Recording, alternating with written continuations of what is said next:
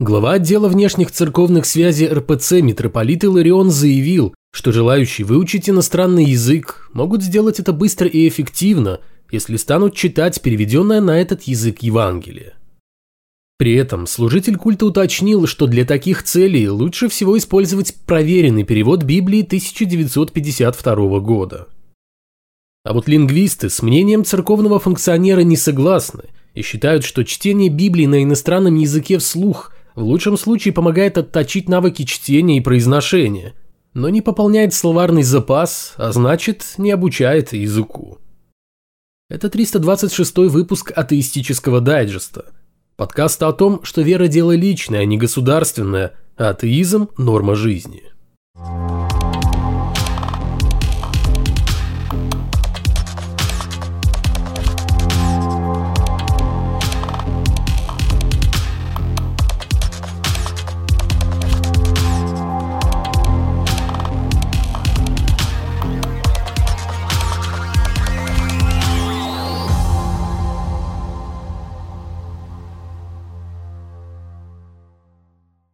Православная церковь Грузии оказалась в центре масштабного скандала, связанного с утечкой конфиденциальной информации, которая касается высших иерархов религиозной организации и даже самого патриарха.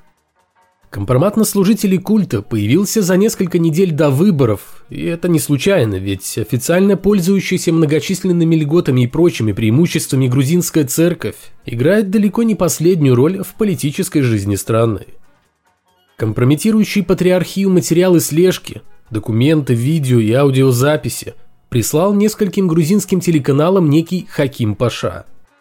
Он утверждает, что церковь сегодня является не божьим домом, а публичным, и в качестве подтверждения публикует секретные файлы. Журналисты подозревают, что всплывшая информация в течение почти 10 лет собиралась службой государственной безопасности и была обнародована одним из ее сотрудников – возможно бывшим и, возможно, покончившим жизнь самоубийством.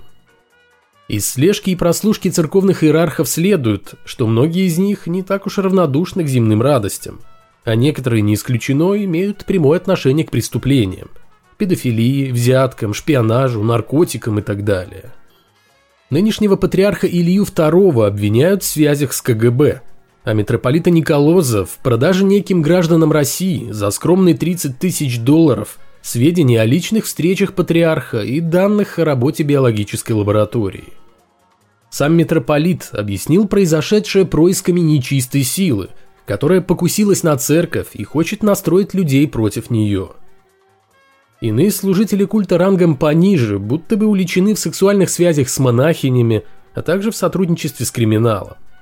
У кого-то из божьих людей нашлись судимости, у отдельных счастливчиков даже несколько – а у других неплохой бизнес в России. Причем отдельных батюшек, называются конкретные имена, с их партнерами по бизнесу связывает не только этот самый бизнес, но и контакты более интимного характера. В общем-то, это слишком типичное обвинение на тот случай, если кто-то захочет очернить чей-либо образ в глазах общества, лишить своего врага человеческого облика, приписав ему самые ужасные преступления, какие только можно вообразить но в патриархии заявили, что не собираются обращаться в суд. И если хотя бы часть опубликованной в СМИ информации окажется правдой, служителям культа придется очень долго оправдываться уже не только и не столько перед Богом и своей паствой, сколько перед правоохранительными органами. Достоверность оказавшихся в распоряжении СМИ сведений не подтверждена, хотя голоса многих служителей культа на записях, как утверждается, хорошо узнаются. Но как бы там ни было, таким ли уж большим откровением стало бы новость о том, что служители культа оказались волками в овечьей шкуре, призывающими паству исполнять божьи заповеди, на которые сами частенько закрывают глаза. Между тем в РПЦ выразили обеспокоенность по поводу того, что все больше христиан в Африке подвергаются преследованиям за их веру. Привычным явлением там стало сжигание христианских церквей, а те храмы, которые восстанавливают после пожаров, поджигаются снова. Такие африканские страны, как Эфиопия, Нигерия, Конго, Мали, Камерун и другие, действительно можно назвать эпицентром современных гонений на последователей Христа. Объясняется это, впрочем, отнюдь не тем, что там внезапно все превратились в атеистов и стали во имя отсутствия Бога запрещать христианам проповедовать их религию. Как раз таки наоборот. Репрессии связаны с межэтническими и политическими конфликтами, а также с высокой религиозностью населения, которое исповедует не только христианство, но и ислам. Владимир Легойда, возмутившийся тем, что общественности, дескать, нет никакого дела до гибели христиан в Африке – о фактическом противостоянии двух религий тактично умалчивает. А если и упоминает вскользь, то обязательно уточняет, что, например, за похищениями сотен детей в Нигерии стоят представители радикального исламизма. Хотя несколько странно, что Владимир Романович взывает к мировому сообществу, вместо того, чтобы просить помощи у всемогущего Бога, вера в существование которого за последние тысячелетия помогала в основном только кошельку служителей культа. В Самарской области не так давно осквернили православную часовню. На стенах культового сооружения написали оскорбления, а в купель со святой водой вылили солярку. И можно было бы, конечно, сказать, что все это учинили злостные безбожники, которые спят и видят, как насолить церкви. Но, честно говоря, несколько смущает оставленная на стене храма надпись «Аллах Акбар». Всегда и везде верующих притесняли и убивали сами верующие – те, кто верили в другого бога или богов, либо же те, кто верили в того же бога, но иначе, а также верующие в политические учения и идеологии, превратившиеся в квазирелигии, стремящиеся вытеснить или заменить собой старые религии, основанные на вере в сверхъестественное. В Римской империи христиан отдавали на растерзание диким зверям, пытали, отрубали головы, распинали на крестах и отправляли на костры именно верующие. Когда в 180 году в Карфагене судили христианина Спирата и его единомышленников, проконсул Публий Сатурнин, пытаясь добиться от христиан признания римской религии и тем самым сохранить им жизнь, говорил «Мы тоже люди верующие». «Мы» означало «язычники». Забавно, кстати, что римляне считали христианство зловредным суеверием, а самих христиан называли безбожниками – потому что те не верили в богов, в каких верило большинство жителей империи. Хотя, если быть точным, то римских богов христиане считали демонами, что, впрочем, все равно не сулило им ничего хорошего. Император Галерий, под началом которого осуществлялись одни из самых масштабных гонений на христиан, был глубоко верующим язычником и объяснял, что преследования адептов христианства являются одной из мер, принятой на благо и пользу народов, с тем, чтобы христиане оставили учение своих предков и образумились. То есть вернулись к почитанию традиционных римских богов. Впоследствии Галерий понял, что увеличивая количество мучеников за веру, он не уничтожает веру христиан, а лишь укрепляет ее, и отменил преследования и запреты. У меня нет никаких сомнений в том, что если бы у сегодняшних африканских христиан внезапно в руках оказалась бы власть, поставившая их религию выше остальных, Гонения уже на мусульман были бы гораздо более жесткими, невзирая на тысячелетние призывы к миру, любви, всепрощению и подставлению другой щеки. Призывы, которые никогда не мешали христианам браться за оружие и уничтожать не только приверженцев других религий, но и единоверцев. Какое тогда будет обширное позорище? Какое изумление, или, если угодно, какой для нас предлог к радости и удовольствию – когда множество знаменитых неверующих государей, почитавшихся за царей неба и земли, станут тогда наполнять воздух вздохами среди мрачных пропастей ада со своим богом Юпитером и со всеми своими любимцами и приверженцами. Какое внезапное восхищение, когда мы увидим, что столько правителей, столько судей, столько гонителей имени христианского горят неугасимым огнем, который будет гораздо несноснее огня, пожиравшего мучеников – между тем как сии последние возрадуются и возвеселятся, взирая на их жестокую и вечную казнь. Присовокупите к всему, что множество гордых философов, славившихся именем мудрецов, будут тогда покрыты стыдом и также преданы огню в присутствии несчастных своих учеников, которых сии безумные наставники старались уверить, что в мире нет провидения, что души наши ничто, что они никогда не соединятся вновь с телом. Автором этих строк является не какой-нибудь безумец с ярко выраженными садистскими наклонностями, уважаемый христианский писатель и апологет Тертулиан, горячий сторонник концепции Троицы. В подробностях смакуя, как враги христиан, и те, кто устраивал на них гонения, и те, кто просто не желал верить им на слово, после смерти испытают на себе милость и доброту капризного и мстительного бога христиан. Тертулиан угрожал всем и каждому, кто не примет Иисуса как Спасителя, при этом с надеждой украдкой поглядывая наверх, туда, где якобы находится тот самый карающий бог, в которого, несомненно, верил ранний христианский автор. Возможно, подобные запугивания сыграли далеко не последнюю роль в стремительном распространении христианства. Огонь воображаемого ада через яркие краски проповеди первых христиан лизал пятки язычникам, для которых необъятный сон окружавших их богов был неоспоримой реальностью. Страх Божий – это то, что сделало христианство христианством.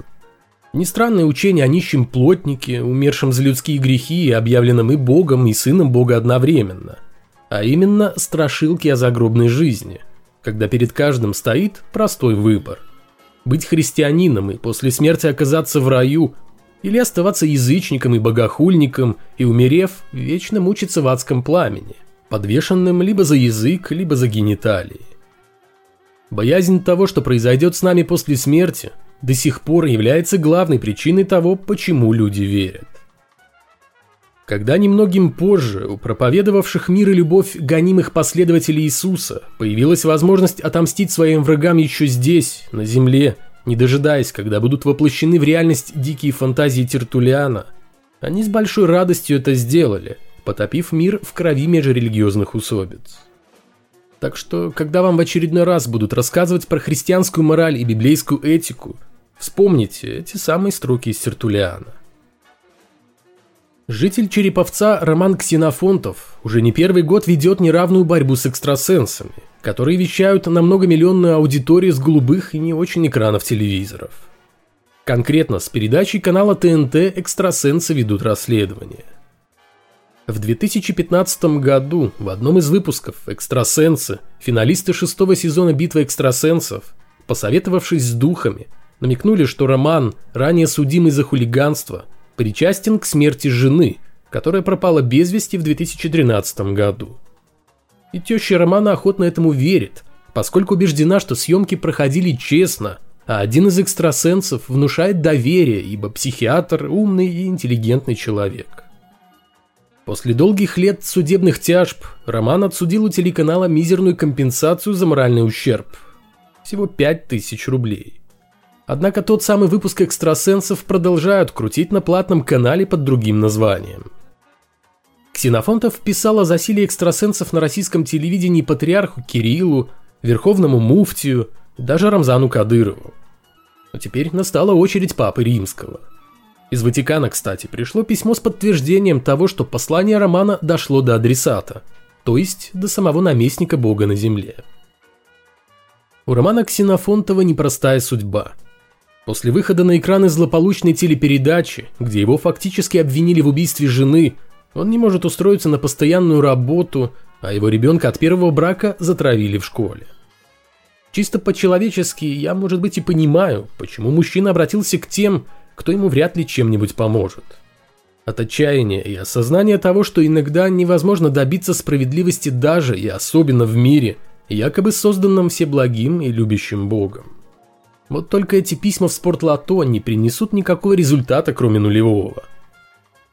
Какой диагноз поставит психиатр, если к нему придет пациент и скажет, что ему что-то нашептали духи? Задается вопросом Роман Ксенофонтов и сам же на него отвечает. Правильно, шизофрения.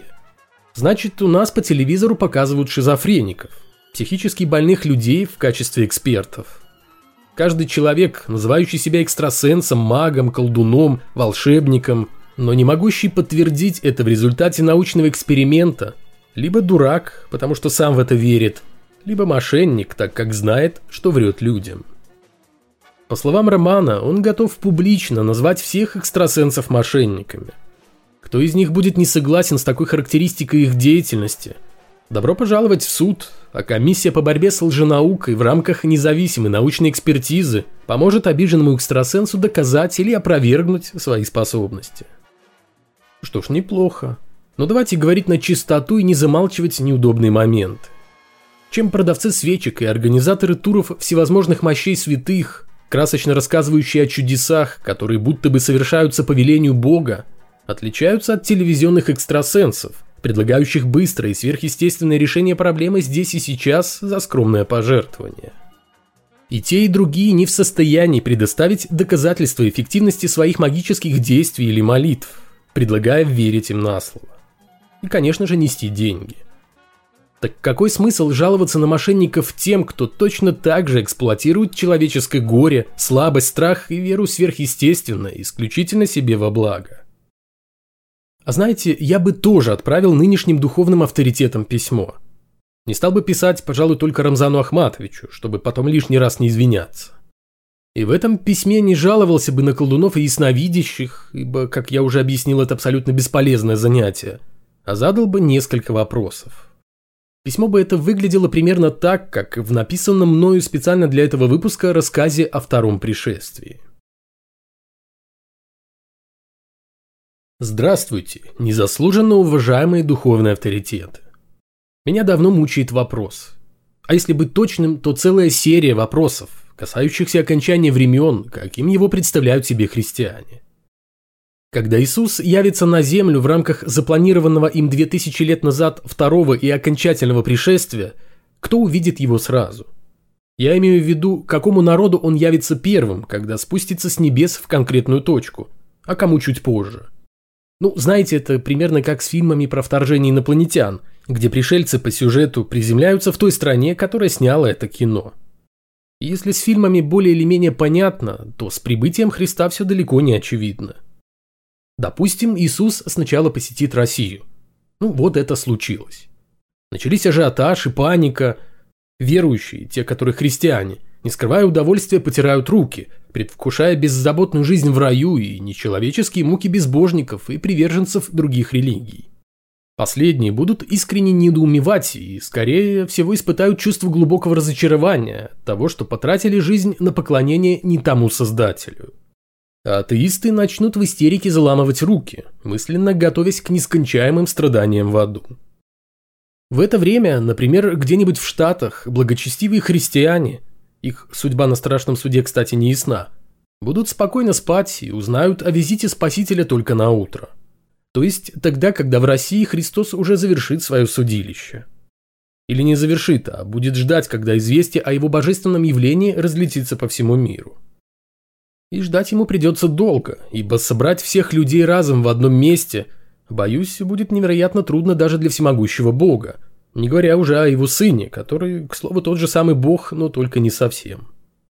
Само собой, мне могут сказать и обязательно скажут, что для Иисуса нет ничего невозможного, и он с легкостью сумеет предстать перед всем населением земного шара одновременно.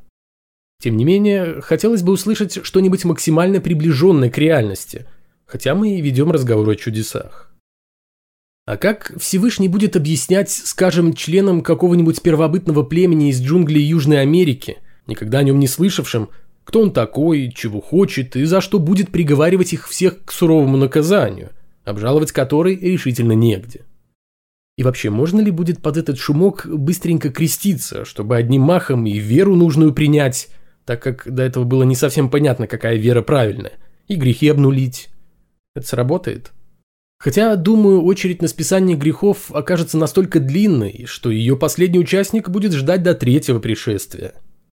Проблема эта, как кажется, хотя бы частично может быть решена созданием специальной VIP-очереди для особых богомольцев, при жизни отличившихся не только перед Богом, но и перед его земными представителями. Но, полагаю, до этого престижные верующие догадаются и без меня. Пока население планеты, явно ошарашенное обликом Христа, явление которого на сияющем облаке вместе с многочисленной небесной свитой наверняка будет сопровождаться ярким пламенем и прочими зрелищными спецэффектами, начнет потихоньку выдвигаться на самое масштабное судебное заседание в мире, в этот самый момент земля под их ногами в буквальном смысле придет в движение. Дело в том, что явка на страшный суд обязательно для всех без исключения, так что в конечном итоге туда должны будут прибыть не только ныне живущие – но и все те, кто раньше ходил по земле. То есть людей будет ждать еще и настоящее восстание мертвецов. Без преувеличения. Из-под земли, разворачивая надгробные памятники и выкорчевывая могильные ограды, будут выползать трупы, как едва тронутые разложением, приставившиеся совсем недавно, так и просто скелеты, пролежавшие в гробу достаточно, чтобы полностью утратить плоть. И также будут из последних сил карабкаться туда, где Господь устроит суд. Труднее сказать, что будет с теми, чей прах давным-давно стал частью других живых организмов но нас уверяют, что Господь каким-то образом сумеет их восстановить. Конечно, если только они не были кремированы.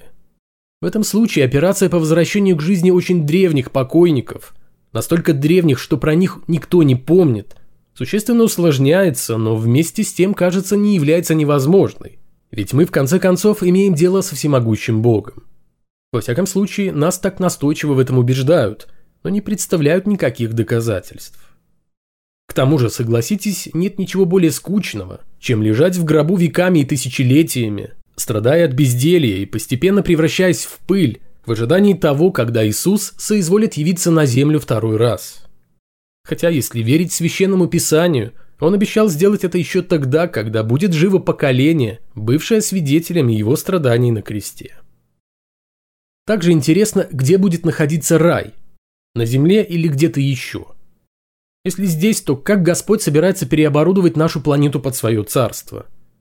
А если где-то еще, то как будет проходить переселение? То же самое и насчет ада. Где именно провинившимся перед Богом организуют вечные муки в бурлящих кипятком котлах?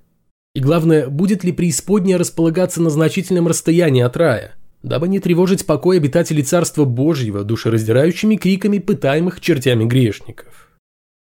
И еще один небольшой вопрос – когда все наконец закончится и будут розданы последние путевки в рай и ад, что станет с нашей планетой и с бесчисленным множеством созданных для чего-то Богом безжизненных звезд?